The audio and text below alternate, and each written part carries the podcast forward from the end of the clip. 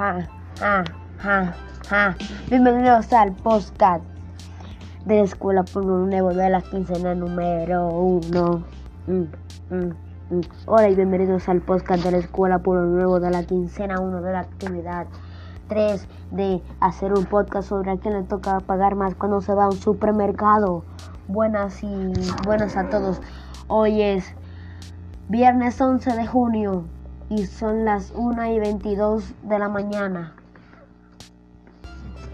Cuando, se va, cuando vas al supermercado con tu pareja o con alguien, le toca pagar más a quien tiene el dinero. Y si falta, a la otra persona que está contigo tiene que pagar a la mitad que falta. Pero ahora, esto se divide en una parte. Por ejemplo, vas a comprar compras, pero vas a con, con otra persona y vas a comprarla aparte. Entonces, bueno, cuando vas con otra persona a comprar la compra, entonces esa persona tiene que pagar una parte y tu otra, porque así le sale más económico, pero a que le toca pagar más es obviamente al que compra más que el otro. No. Haremos un, un pequeño corte, güey.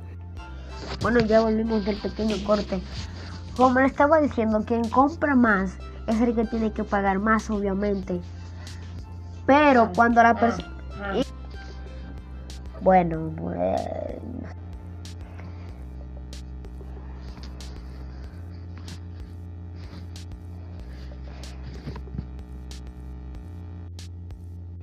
Bueno, y también depende de el del supermercado que vayan, porque un ejemplo, el supermercado Bravo es uno de los supermercados que vende más barato aquí en Santo Domingo, pero si va a la Serena le saldría más caro que en el Bravo.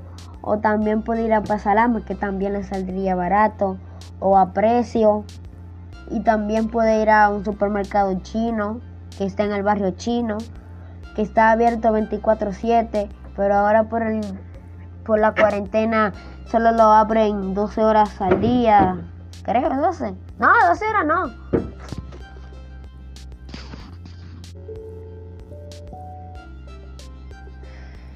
Bueno, como les sigue diciendo, hay estos lugares que venden más barato que otros.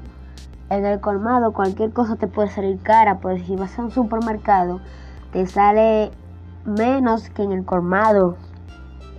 Y muchas personas prefieren ir al supermercado y también al mercado. La prueba de eso.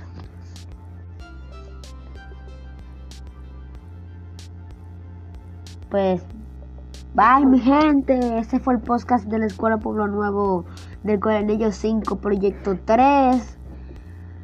Veré cuando pueda hacer un nuevo podcast y le dejo la música final porque ustedes saben que esto tiene sazón con la música.